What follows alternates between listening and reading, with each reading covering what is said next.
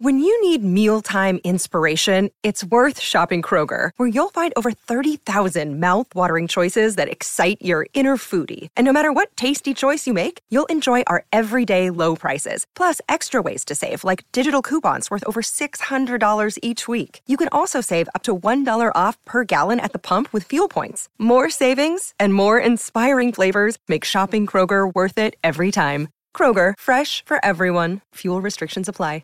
Hello and welcome to the latest episode of the Manchester is Red podcast from the Manchester Evening News. I'm your host, Rich Fay, and I'm delighted to be joined today by Dom Booth. Hello. And by Samuel Luckhurst. Hello. And it's a uh, pleasant atmosphere in the studio today because United actually won at the weekend. It's quite pessimistic last time out. Uh, Dom, you did predict a win against Leicester. I did as well. Samuel, you weren't feeling no, so. I didn't. You, no. you, took Charlotte's role as negative Nancy here. But yeah, the win against Leicester, um, United still played better against maybe the teams who come out and attack them and when they're underdogs, when they've got players missing. But uh, what did you make of the performance at, at, Old Trafford on Saturday? It was peculiar in that, well, not peculiar because I think we saw it before, certainly towards the end of last season when the wins against Watford and West Ham, in that they tend to treat home games like away games sometimes. And it probably wasn't justified in those games um, at the back end of of last season. But given that Pogba was injured, Martial was injured, you're kind of inclined to think, okay, you look as soon as the team sheet dropped, unless you're a particularly partisan or biased United fan, you would you'd say that Leicester probably had the better team. So sometimes you've just got to take a step back from it, be be quite humble. But I thought Solskjaer, in terms of his use of the midfield, it it paid off from from start to finish. Not not in just that. I mean, starting Matic and McTominay is not a crowd pleasing selection, but you had Matic holding the fort.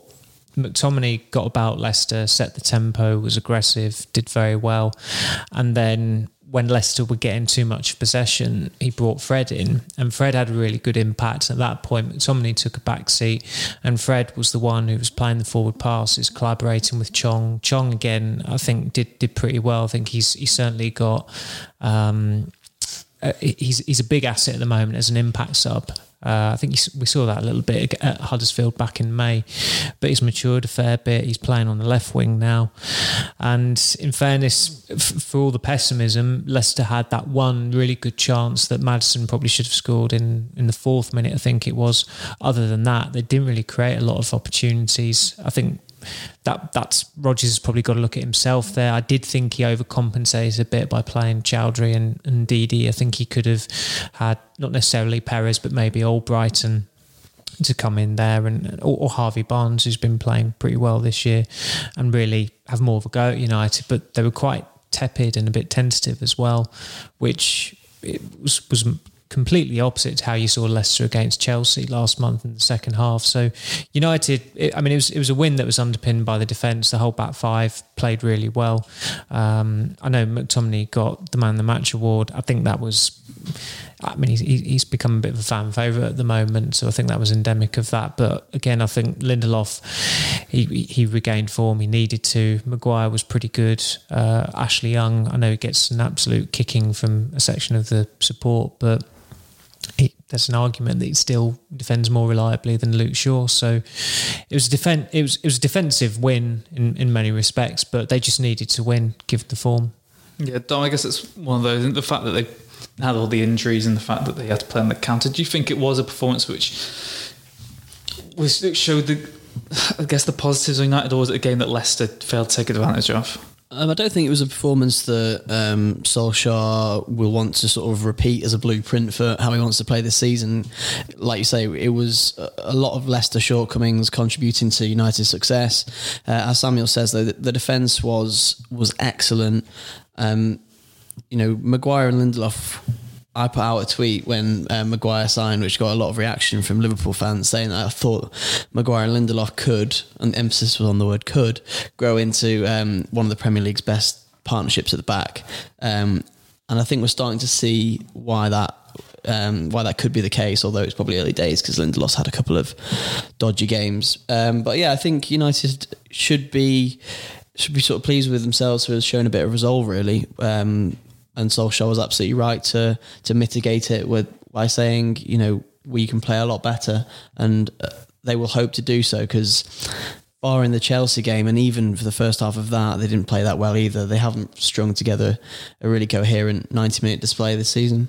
Yeah, I guess as well. I mean, you know, whether you like it or not, they have the best defence in the Premier League this season. You think that They've, they've conceded the fewest, a few goals, goals, well. and two of those were mistakes, which you can't really. Which, if you eradicate those, it gets even better. That season when they finished second to City, they had a fantastic foundation at the back, keeping all those clean sheets. Uh, and I guess with Arsenal and Chelsea so in, inept at the back, that it really could be sort of United's passage into the top four finish is how, how well they do defend the season. Yeah. Uh, when you saw Tottenham score at the weekend, had a few players back from injury, it is is so easily the third best squad in the Premier League that if they play well, they should just automatically finish in the top three. I know they've been some people have brassed them as, as one of the vulnerable teams there, but that's that's probably because of the the friction that's been going on between Pochettino and Levy. It seems like they've they've come out from that now. Um, so they really should finish in the top three. As I said, Arsenal are Arsenal. That that weekend performance, the manner in which they gave away the goals, was it's not a surprise.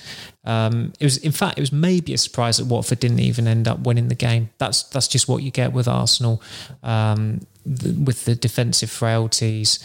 It, it, it just gives United more more encouragement. Chelsea, I think, what you what you see is what you get. They are a very young, uh, sometimes naive side. They will score a fair few goals. They'll concede a fair few goals. So if United just grind it out like they did at the weekend, which isn't advisable because Solskjaer's all about playing out from the back, or he wants to play out from the back and, um, you know, get, have a more controlled style going on. But they could, if, if they wanted to play in a very disciplined manner, they could probably easily grind out however many wins they need to finish in the top four. Obviously, he doesn't want to do it that way, but that is an option to consider somewhere down the line if if things are, are going all right and, and his own approach isn't working.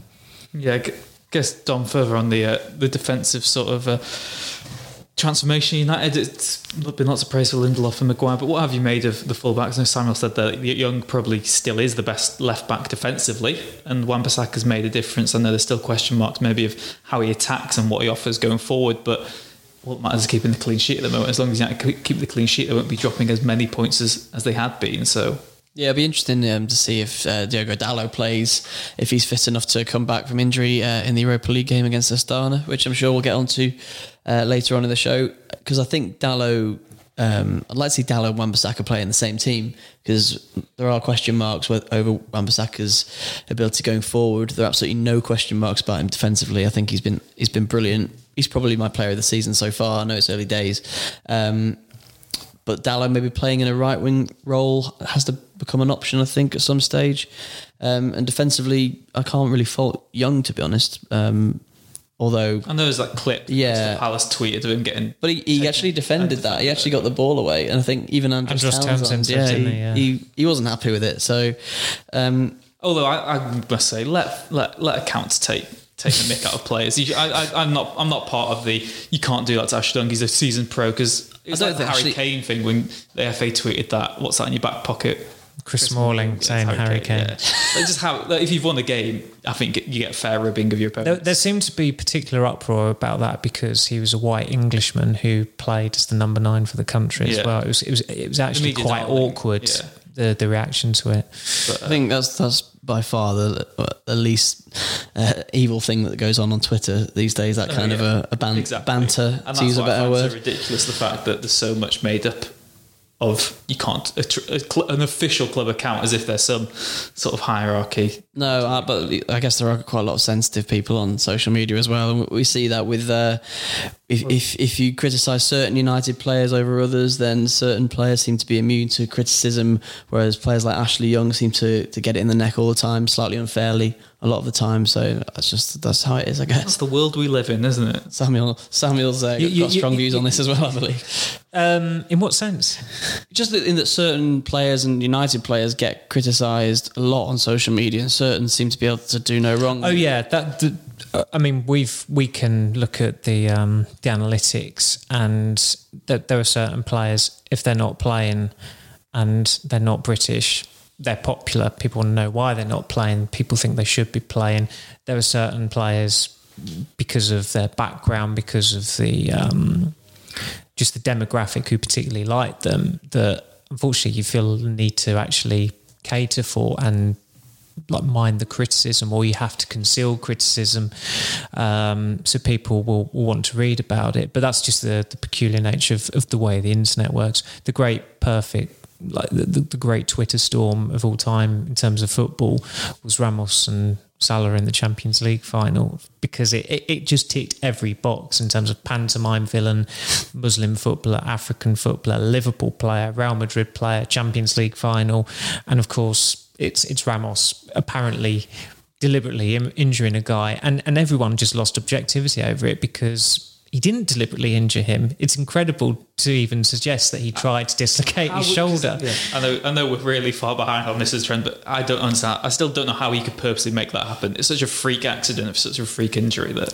it, it was. It was a Ramos was is your red, your classic red card merchant yeah. as well. Yeah, so. it's it's like the ultimate pantomime villain has people. I mean, the thing thing about Salah anyway. We're getting off on a massive tangential note here, but there's a thing about Sam, Salah that's like I think there's a faux humility there like people he, he pretends to be this very humble character but you've seen it creep out that if someone says um, you know he's not playing well he's like well I've got more goals than Aguero and all this and people think he's just this ultra humble guy and he isn't he clearly isn't. To be, as, to be, a good player you've got exactly exactly. And there's no point concealing it. They've like Messi tries it but I think people have caught so, on yeah. that there's a massive ego there and there has to be.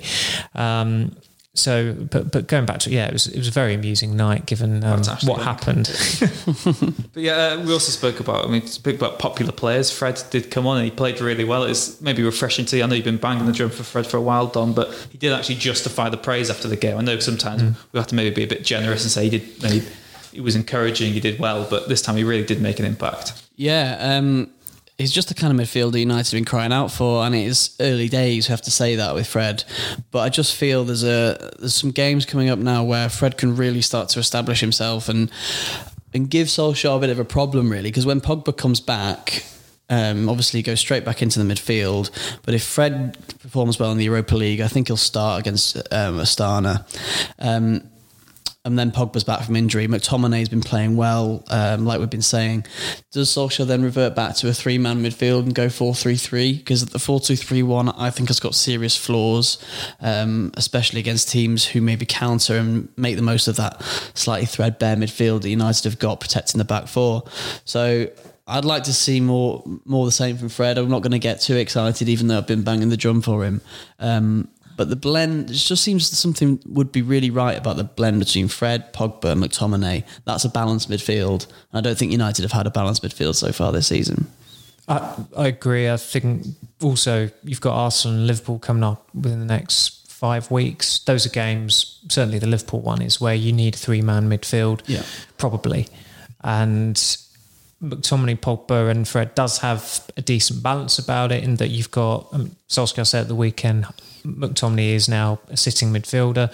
Fred's left-footed. Pogba's right-footed.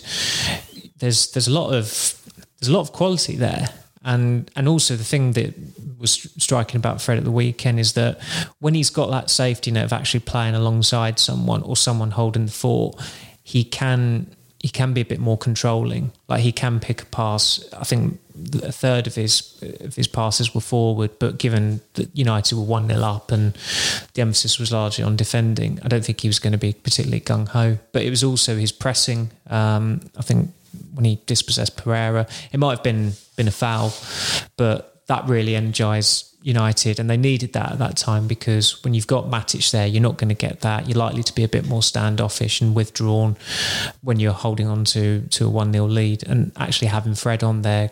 Again, a bit like McTominay did in the first half, getting about Leicester, it put them on the front foot and it, it certainly disrupted Leicester's rhythm and, and that sterile domination, if you like, that they had. Yeah, Dom, I guess while we're on midfield as well, uh, I know we've mentioned McTominay already, but considering Pogba was missing, how impressed were you with uh, McTominay? I know Solskjaer said he is showing the leadership qualities required at, at United, but what have you made of, of the entire midfield performance without Pogba there? Because and without Herrera, because you know, based on last season's midfield, uh, you've got two m- first starters. yeah, your two your two best midfielders aren't playing, and United have, uh, have to find a way uh, to cope with Herrera's absence. Now that they haven't signed anyone, they really should have signed someone.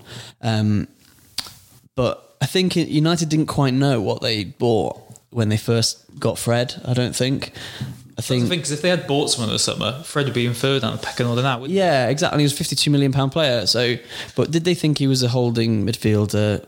I'd suggest not. He gives the ball away maybe a bit too much for that. Um, can he play further up as a sort of de facto playmaker number ten? Probably not. He's probably somewhere between the two of those things. And now that McTominay, like Samuel says, has, has reverted to a, a holding role, which I think suits him more, uh, rather than him being asked to maybe do too much in terms of creativity. I think that's a better a better blend. I'd still go after a really top class midfielder as soon as possible. Um, having said all that, It's probably one of those things where at the start of last season, we all thought the f- the main midfield three would be Pogba, Herrera, and Fred. I don't know of what what the statistics are, but I can imagine those three played. The Wolves game did they play? What? How many times did they actually line up as a three? Yeah, you could probably count on one hand. Yeah. Because Herrera was was injured at the start of the season, and obviously Fred didn't didn't start particularly well, and everything went on. And I think there was a spell under Solskjaer where he didn't play for fifty odd days. So he's he's getting there. I do think that they even with what is a pretty you know it's a it's a pretty threadbare midfield at times. They they have got the makings there to to accommodate him and be effective. The trouble is that they have been warming up and practicing in a 4-2-3-1 and obviously they can't just play in that formation all season. So there's going to have to come a time where I mean whether whether it's just they have a formation set for certain big games or whether they do make that transition to a 4-3-3 it's you know he, he has got options there. But it's it's encouraging to see that Fred who has not played a lot of football does actually look pretty sharp. And as I said I think Astana and the Rochdale game he's got to use those as, as warm-ups for potentially starting against Arsenal maybe Alkmaar and then it's Newcastle then it's Liverpool just as, as an aside, it would have been interesting if United had signed Sean Longstaff as they'd wanted to do, because Fred seems to me uh, a more quality option on the ball, a much better passer um, than Longstaff from from what I've seen from Longstaff, and Longstaff seems quite a similar player to McTominay, so I don't quite know what the thinking was there um, from the transfer team. It's on the list, wasn't he, Longstaff? He's He- on one man on a list. He, he definitely there, wasn't there were a few ahead of him Yeah. Which is not a surprise Yeah, and I think we saw a few of them on Saturday playing in the blue of Leicester. Probably. What did you make of the performance of James Maddison in particular? We know United are monitoring him ahead of next year, but I saw a couple of fans. There were only a few saying, "Well, if he can't cut it against the midfield like like they've got, then is he really good enough?" Yeah, but uh, write what, what have you, what have you made of him so far? And, and do you think he is that, that missing piece really in that United midfield? I think he could be. I mean, he could have a terrible eight months now, and you'd, you'd conclude that he isn't right for them. Um, I mean, I'm only talking personally here, but I was talking to Tom on the desk about it. Like someone like Van der Beek uh, or Van der Beek, however you pronounce him, at Ajax. You'd think that Ajax are going to have to sell him next year, and he does strike me as another player who could quite seamlessly slot into that United team, given that he is a playmaker, given that he, he looks quality as well. We saw that in Champions League last season. But with Maddison, he's he's a player who's obviously on United's radar and he's got that Premier League nous already. Come next summer, he'll have been playing in the Premier League for two years. I thought he did okay at the weekend. I mean, he had a very good chance to score. Had And the free kick as well, didn't he? yeah, but, he I mean, he he react, his reaction suggested it it was pretty close, but the replay showed it, it wasn't really that close. I know De Gea didn't move, but I think it was that far away I think De Gea probably knew that he didn't need to move there. Um, I need to obviously look into Wyscout and check how, how much he was on the ball and how much he passed, but he didn't really stand out at all. Rodgers gave a very, very good summary of him afterwards to, to the dailies. I mean, he was predictably asked about that given the, the United interest there. And he said that he's like Coutinho, and I can see where he's coming from there. I do think, though, that Rodgers slightly slightly inhibited Maddison by again I've said it before but but playing Choudhury and, Didi I think if he'd played Barnes or Brighton or Perez maybe Madsen would have been able to express himself more but they were clearly a bit worried about leaving Ndidi um, exposed to the to the counter attack and the irony is United didn't really do them on the counter attack at all. Yeah, I guess it could have been a different result at the weekend, if De Gea hadn't made that save early on. He also produced a good save to stop the Chilwell uh, Hmm. effort from distance. But I guess the, the elephant in the room is De Gea has signed his new contract at United. Yeah, and now it's it just 10 summer. minutes after you left the office. Two, uh, two minutes. Uh, It was t- two, two minutes. Three past two. I left at left at three on the dot yesterday. But uh, Thanks yeah, we that. reported in the summer that he, he'd agreed this deal. It was just waiting for him to be signed. It's finally gone through. How big a boost is it? 'Cause I know we said that he maybe isn't as irreplaceable as he used to be, but it's still a position that you'd have to spend a huge fee to get someone of his quality in. And at the weekend, he, he showed exactly why he's so priceless to United anyway. Yeah, well, I think it could hopefully um, ignite a, a better spurt of form in De Gea, and that maybe he can return to to the De Gea of old. Um, and the contract uncertainty surrounding him, it it definitely played. It surely played a part in his in his form, and his form towards the back end of last season was really poor. You can't argue anything otherwise. And I would have actually taken him out for the last couple of games of the season, which were dead rubbers anyway, just to just to give him a break, just to say, you know, go off on holiday and, and, and get you get your mind together, whatever needed to happen. He was he was very good against Leicester. He's made some good saves already this season. I think now that the new contract having been sorted, De Gea said on Instagram, "There's no place like home." Loads of United players, past and present, have expressed their joy that he signed. I think we could really see a solid De Gea now and a leader in the United dressing room as well. Nobody's ever lied on Instagram before. have they? Nobody's ever told any lies on social media before. Man no. says this place home, having tried to make go back home After to Madrid four years contract, ago. But at least maybe he did want to go, but at least he's signed a contract now, which means he is very likely to stay, and he's going to have to consider it home. So I think it's it's good for the Oh st- yeah, it's stability. just, it's just the guff that football clubs come out with. He never Got wanted no to time for leave. Yeah, yeah, like and, and rumours are rumours. Yeah, yeah. The, bottom, the bottom line is that he's here to stay now, Yeah. and, and that United have to build around De Gea rather than having to worry about you know Jan Oblak or Dean Henderson or anything like that. That's at least one position that should be sorted. Yeah, that's the final question of the first sort of chunk. Uh, Samuel, what, what does the future hold for Romero and Dean Henderson in particular at United, do you think now? Because Dean Henderson has been cited, he's a future England number one probably, be probably in the next squad Gareth Southgate announces, but uh, his pathway to the United first team looks a bit muddy now as well. I think that United have got to have a buyback clause when they do sell him because he is going to. I mean, unless De Gea's form goes to pot and they decide to right, we need to give give Henderson a go. You just don't really see any alternative unless he's on a, a three year loan at Sheffield United or something ridiculous like that. So I think the way they handled, I mean, United get a lot of stick for how they handle contracts and justifiably so the way they've handled Henderson has been quite prudent in the they got him obviously he signed a contract last year which was critical. They, they've got him on improved terms. He deserves that. It's a reflection of his value. And it's on a long enough contract that gives them ample time to decide what they're going to do with him. Whilst uh, in the foreground they're always working on keeping De Gea. And of course Henderson um, I mean I think he's probably a 20 million pound goalkeeper as it stands anyway given age, nationality, playing the Premier League regularly. He's probably going to get, as you said, in the England squad later on this season.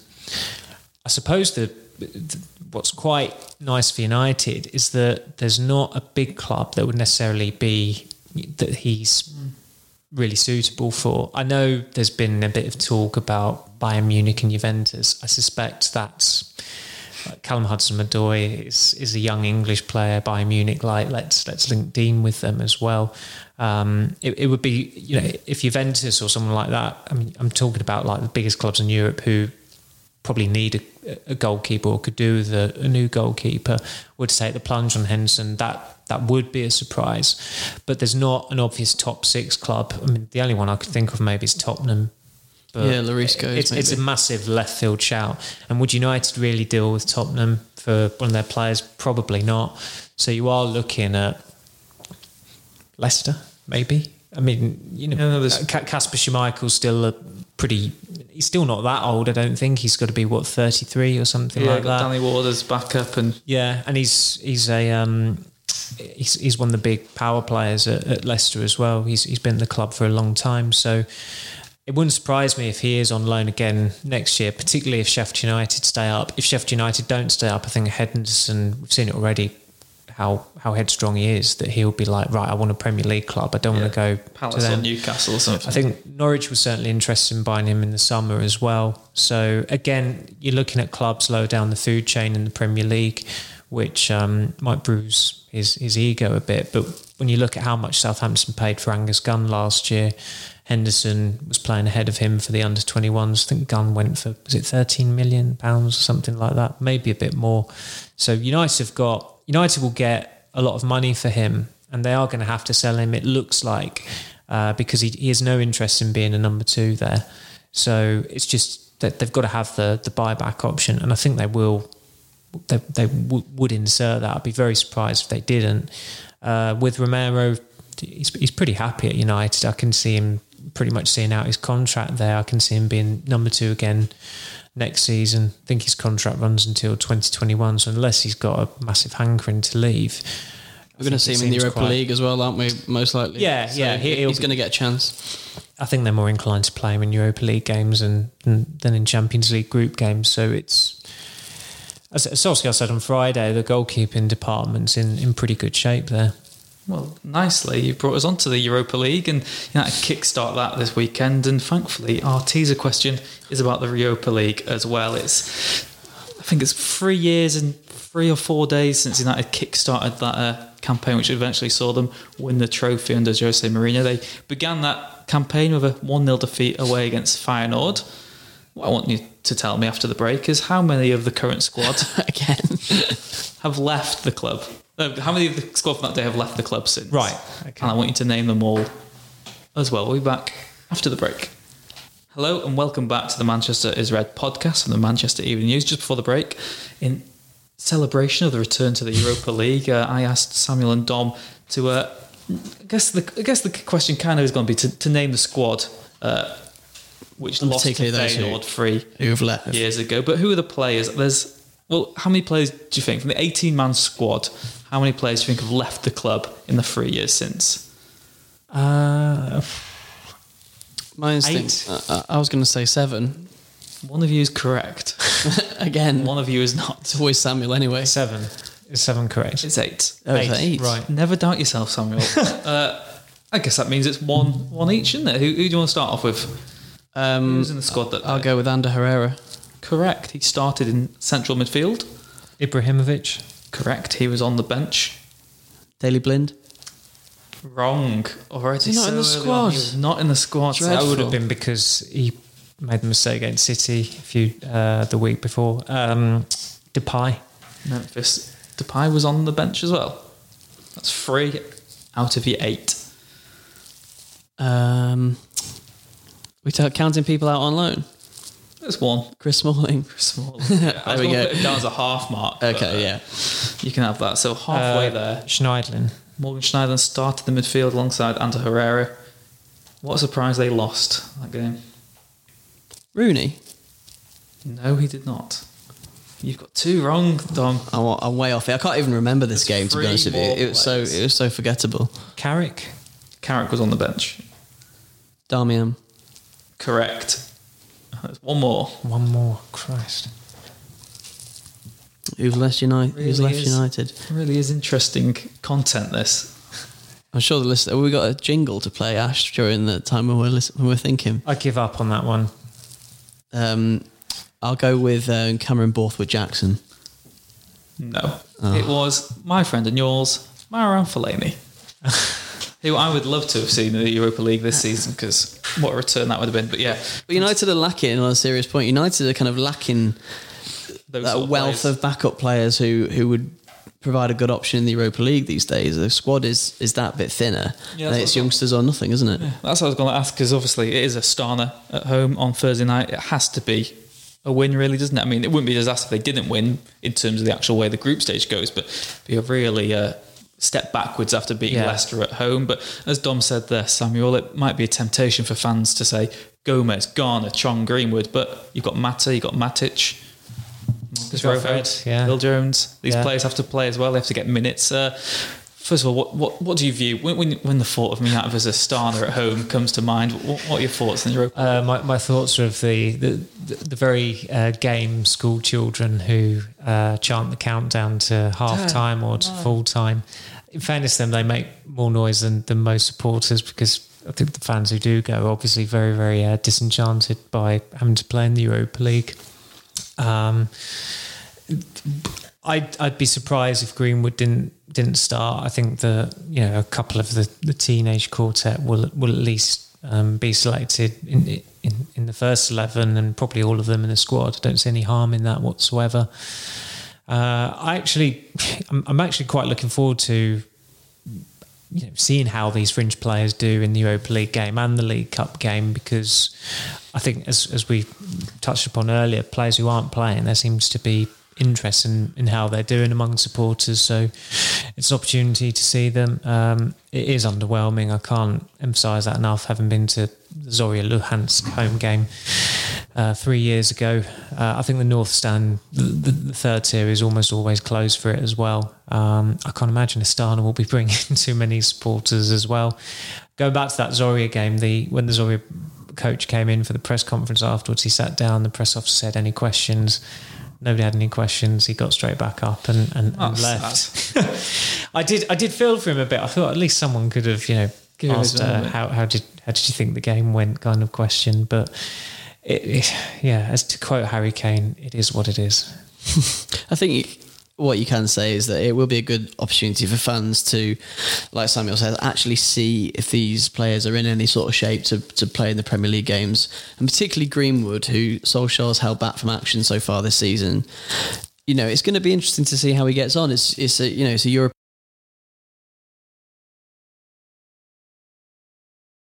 European competition is a chance for him to start games, to, for us to see if he's capable of scoring goals for United. You know, he's only really started the Cardiff game at the end of last season before before now, and he had about five or six chances to score, five or six shots, and he didn't. He's He very didn't very involved. he was very sharp, but then but didn't score. So he, he, he just needs to get that element of the confidence. yeah, just build up the confidence. You know that he can find the net for a United first team, and that Solskjaer, from Solskjaer's point of view, that he can be, you know, a really viable option in the front three. So I'm interested to see how he gets on. Also, Axel, Axel Tuanzebe as well. I think is going to start. Um, he's been pushing a case to to maybe push Maguire and Lindelof, so he's going to be one to watch out for as well. Yeah, I was looking at Tuanzebe with the international break. He's had one minute of experience playing in the Premier League as a centre back during his time at the club. So even though he's had the maybe the hype and the uh, the fans do like him, he's still not proven himself really as a centre back at the top level. Maybe Astana is not the team to do it. But so It's four, I think it was four years ago. He played against Arsenal, next, right? Four years ago, next month, he was actually in the Premier League squad for the first time. That was at Palace. was it? Yeah, Yeah. I think yeah. I mean, He's been invo- he's I mean he's been around the setup for a long, long time, but injuries, loans, whatever, not playing. He's he's just not had the minutes. Yeah, I guess. Uh, I mean, Solskjaer's praised Axel Tuanzebe and said he can be the third choice, really, and he's shown that with his uh, sort of squad selections this season. But on the youngsters, you think there is pressure starting to build on them in the way? I know because usually you'd say playing in a dead rub Europa League tie, just go out there and do what you can do. But this is their their chance because they've they've been, they've, they've had cameos in the league and they've not, none of them have been able to really spark game into life. It seems like some people expect them all to have sort of Macheda moments where they come on, score, and then that's it. Hopefully, it doesn't end up like Macheda playing in Josh Se- Harrop moment. Serie C or whatever. But uh, do you think there is a pressure on them to actually deliver now and, and prove they are good enough? I don't. I wouldn't go as far as saying there's pressure. There's a certain pressure on them because they're United Academy graduates, but they're not first teamers. They're not. Um, it's not like Rashford when he came into the team and he made sure he stayed there uh, three and a half years ago. Greenwood could do that. And I think because of the way the attack is, when he does start to get more minutes, if he's not scoring, people will start to ask questions of him.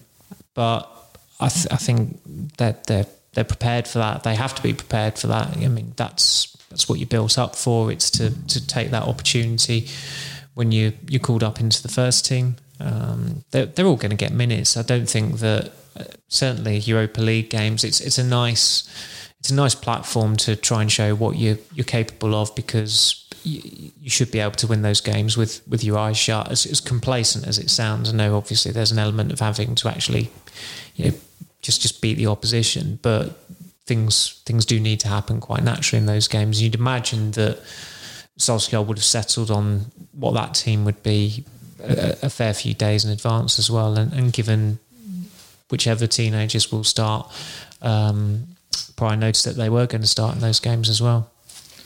Dom, I don't watch much of the Kazakh Premier League these days, but uh, what can we expect from Star? You've spoken to a Kazakhstan football expert. I did speak to um, a guy called Alexander, who's a, a sport editor of uh, sports.kz, which is the premier uh, Kazakhstani uh, sports website. Plugging a rival on the MEN. I know, outrageous. so you can check them out for all your Astana news.